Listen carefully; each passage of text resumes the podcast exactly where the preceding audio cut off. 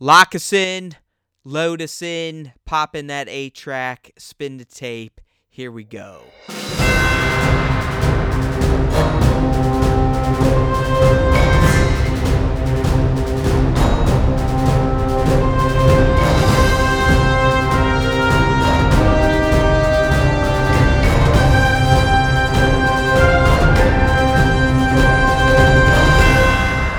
Welcome back, everybody, to the Star Wars Time Show.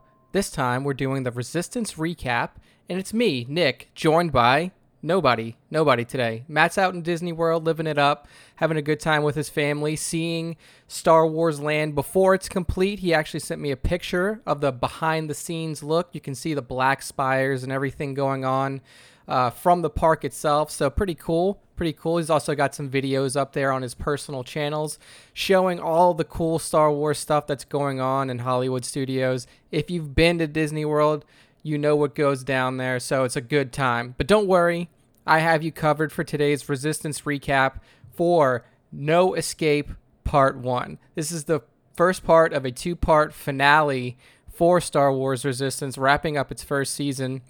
And I have to say, this episode definitely, I would say, is action packed and it prepares you and Kaz for the final, final episode that could perhaps bring us into a, a TLJ type timeline. So, like we do with the Resistance recap here, we're going to kick things off with the Easter eggs and Star Wars franchise references. Towards the back half of the season, we've been getting less and less of these cool little Easter eggs or references in every episode. The writers are definitely in the swing of the Resistance storyline on its own, and they don't really need to rely too much on outside references from other movies or shows.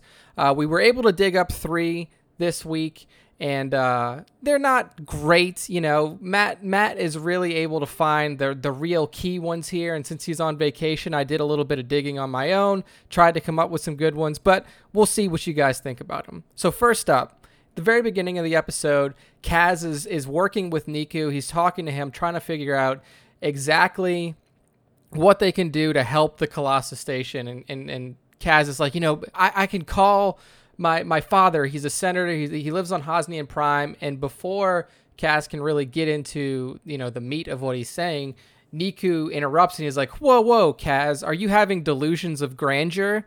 Now, for you hardcore Star Wars fans out there, or people who are really into the original trilogy, you you will recognize that phrase. It's spoken by Han in Return of the Jedi when he gets freed from carbonite in Jabba's palace. He's sitting there, and uh, you know he says to Chewbacca after Chewbacca kind of explains everything. He says, "You know, Luke's a Jedi Knight," says Chewbacca, and then Han says, "Jedi Knight." What is everybody having delusions of grandeur? So there you go. Number one, a little reference to Return of the Jedi. Good call out. Number two, this is a this is probably something that fans uh, could have seen coming for a little bit now. We saw hints of this in the mid-season trailer. We're like, oh, is the Colossus submergible? Is the Colossus a ship? Can the Colossus fly? We don't know. All we know is that the Colossus is a refueling station. But today, well, not today, in this episode, we find out that the Colossus does have a hyperdrive, which means it is capable of full on space travel. Um, this is found by by Neeku and Kel and Eila. They're they're in the the inner workings of the ship while Kaz is essentially you know leading these troopers on a chase throughout the station in order to try to find any sort of weaponry or what he can to, to try to help liberate all of the Im- inhabitants of the Colossus. And, you know, Kel, Eila, and, and Neeku just come across the the control center for the Colossus essentially, and they find its hyperdrive. So that is, you know, Easter egg, not really. Reference, not really either. It's a little bit of a stretch. Matt calls it a, a general Star Wars tech reference. Definitely loosey goosey on number two, but now we know that there is a hyperdrive uh, outfitted on the Colossus station, and we may be able to see the uh, the Colossus use that hyperdrive in the finale. We'll find out. Uh, third one, again, not something that's super super cool or super um, you know in the weeds in terms of references or Easter eggs, But uh, right before General Hux's speech is shown in this episode, a trooper uh, was they're talking amongst themselves, and one of the troopers calls out and he says, "Oh, uh, Starkiller Base is now operational." So this is the first time that we've heard mention of Star Killer Base in Star Wars Resistance, and obviously this is a huge reference to The Force Awakens. The entire speech that Hux gives is the speech, the exact speech from Force Awakens, which leads into the eventual destruction of the Hosnian system. Um, so this is, you know, not like again, it's not really a a an in the weeds like super deep cut reference or an Easter egg, but it is a very clear franchise mention and a very clear mirroring or exact replication of what we see in TFA now here in Resistance. There was one other thing that I wanted to call out. I thought it was kind of cool, um, but it was so small that it's I don't even know if it's an Easter egg reference, whatever. But um, during one of the scenes, there is a uh, there's a fight between two troopers and CB23 and Kaz in a flooded hallway, and Kaz is trying to get Neeku to evacuate the water in the hallway so he can hold on, but all the troopers get flushed out. So during this scene, the the the pressurization eventually comes. Neeku finally finds the button he needs to hit to pressurize the hallway. So the troopers are getting sucked out into the water, and lo and behold, CB23 in a an ingenious way to try to save Kaz kind of suspends himself against the wall with his little wires that are attached to her, his body, and uses his other wire to grab Kaz and, and save him from getting sucked out into the water as well. Um, I thought that this was very similar to what we saw BB 8 do in TFA when the Falcon was flipping around when it was under control of, of Rey and Finn. He uses his little his little you know strings or whatever they're the little wires attached to them to like hit the sides of the, the ship and then not bounce on the ground. So I thought that was an interesting little call out as well, but not. I don't know if we can officially call that an Easter egg or a reference. I just think that it's a, a cool callback to you know the exploits of BB-8 in TFA.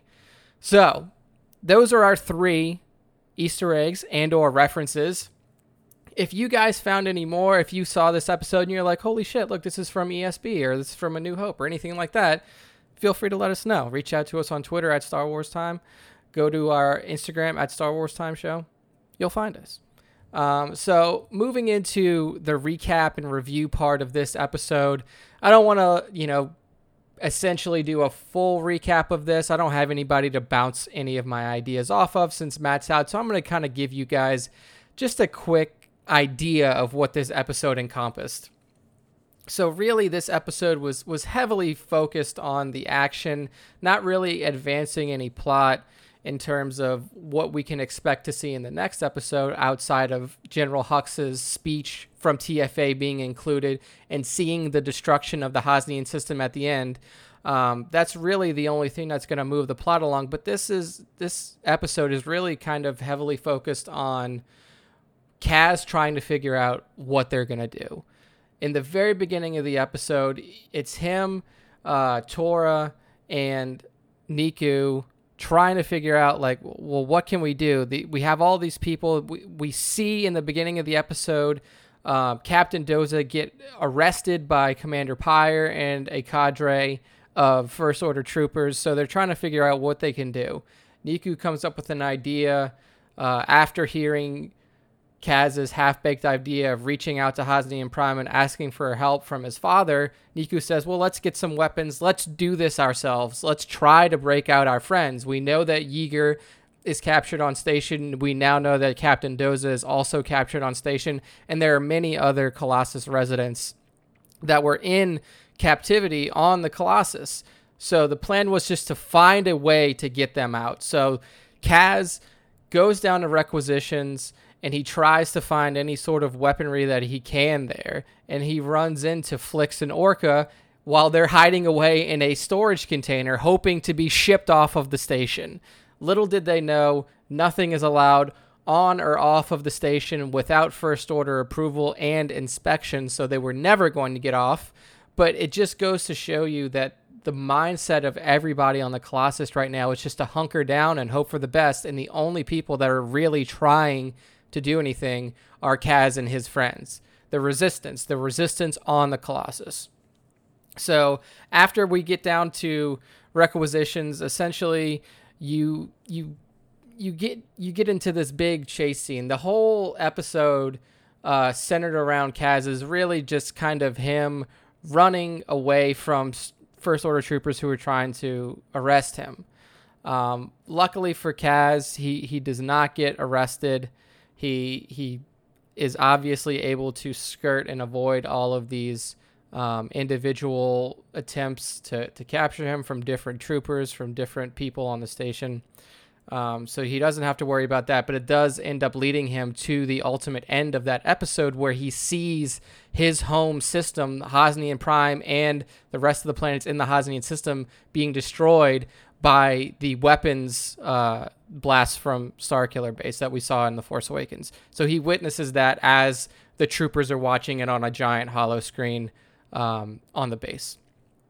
The other big part of this episode is is Agent Tierney and Tam.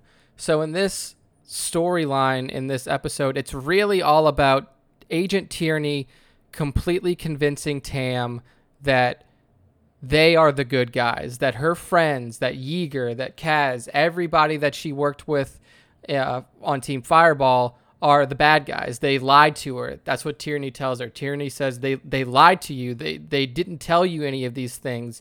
They knew that they were doing these things. They knew what was going on here. And they knew that they worked for the resistance and nobody told you, which leads again is is is leading her into this situation where she knows you know in her mind she she has this feeling that the first order is good and now it's being reinforced by Tierney saying that everybody that you trusted on this station has lied to you now. And then Tierney pushes it even further saying that you know the first order can offer her a position as a pilot in in their military. And she knows that Tam has always wanted to to be a, a member of of some sort of flight academy or or some sort of you know, flight team. So putting that out there and letting Tam grasp onto that is is really something that that pushed her over the edge. That really made her decide that the the good people here are the first order people, not her friends that she's known for, you know, much longer, not uh, Yeager, who she's been working with for years. So that is that's really the the two major plot points that are at work here. Kaz, you know, escaping the First Order clutches, but also witnessing the destruction of his home planet, and Agent Tierney completely turning Tam over to the First Order's side. Um, this sets up a very compelling final episode of the season. We get to see if there is an eventual confrontation between Tam and Kaz. They're both still on station. Is he going to be able to bring her back into the fold to save her from the clutches of the First Order? Or is there going to be some sort of massive battle, massive fight between these two, and, and, and one of them, eh, you know, is, is lost forever? Are they never going to link back up? Is Tam forever going to be with the First Order? We don't know. That's something that we're going to find out in the, in the next episode. And then we also have the the lingering in the background of you know the the lives of Captain Doza and Yeager who are now in danger. Um, also the the aces, all of them have been sequestered away on the station. Um, we know that that um, hype and Aunt Z escaped, but the rest of the aces are still on Colossus Station. So there's still a contingent of very strong fighters that are on Colossus that could lead to an uprising if Kaz finds some way to liberate them, to, to get to them, to allow them to fight. It could lead to a very climactic end game for season one. Um, and then also we have the the ability to see if the Colossus is going to take off into hyperspace. We now know that it has a, hyper, a hyperdrive. We don't know if it's functional. They didn't turn it on. Obviously, the Colossus is still submerged mostly underwater, um, but we could see a, a situation where, you know, if the the resistance on Colossus is able to, you know, somehow get the first order off of the station physically, that they could jump into hyperspace and then get away just before they make it back on the station. It would buy them some time. Ultimately, would it save their lives? Who knows? But it, it is an option for them to be able to jump into hyperspace now that we know that the hyperdrive is there. Um, so again, it's this uh, this episode was definitely a setup, rightly called No Escape Part One, because Part Two is definitely going to be where everything comes to a head, where Season One is truly going to kind of come to a close, and we'll also see where we're going to be in Season Two. Right now, we're about in the middle of the Force Awakens. If you remember, uh, when that when that attack happened in the Force Awakens on the Hosnian system, that was right when we were on Takodana at Maz Kanata's castle. So that's about the midway point of the movie. Um, so we're we're quickly approaching this uh, this TLJ timeline. So it's going to be very interesting to see where season one ends, where No Escape Part Two ends, and where we are if and when season two, episode one comes around. Are we going to skip TLJ altogether? because it seems like filling in that time frame between uh, TFA and TLJ is very hard. There's very little time to cover, and then also the events of TFA or TLJ, excuse me, take place over a very short window of time. We're, we're working with a matter of hours. I believe it was 16 or 18 hours of fuel that the resistance fleet had left in it when they were being chased by the First Order. So it's not like you can cover multiple days or multiple episodes of resistance within the time span of TLJ. We could very well see a situation where we go from the end of season one to what is happening after TLJ, a time period where there is a lot of development left to be had. We know that there's at least one year between TLJ and episode 9. Could we see season 2 of Resistance move into that time period? Very interesting, very good stuff. Uh, good stuff to look forward to in No Escape Part Two. But for now, we leave you with our recap and review for Part One. Hope you guys enjoyed it. Sorry that Matt wasn't here to spice up things, bring in any sort of secondary opinions, but this was a quick hit for you guys. If you found anything in the episode that we missed in terms of Easter eggs, or franchise references, let us know. Let us know what you thought about the episode. Did you think it was a good one? Did you think it was middle of the road? Let us know. Facebook, Twitter, Instagram, they're all linked here on StarWarsTime.net. So make sure to go click those follow buttons. Send us any love or hate that you have. And uh, may the force be with you always.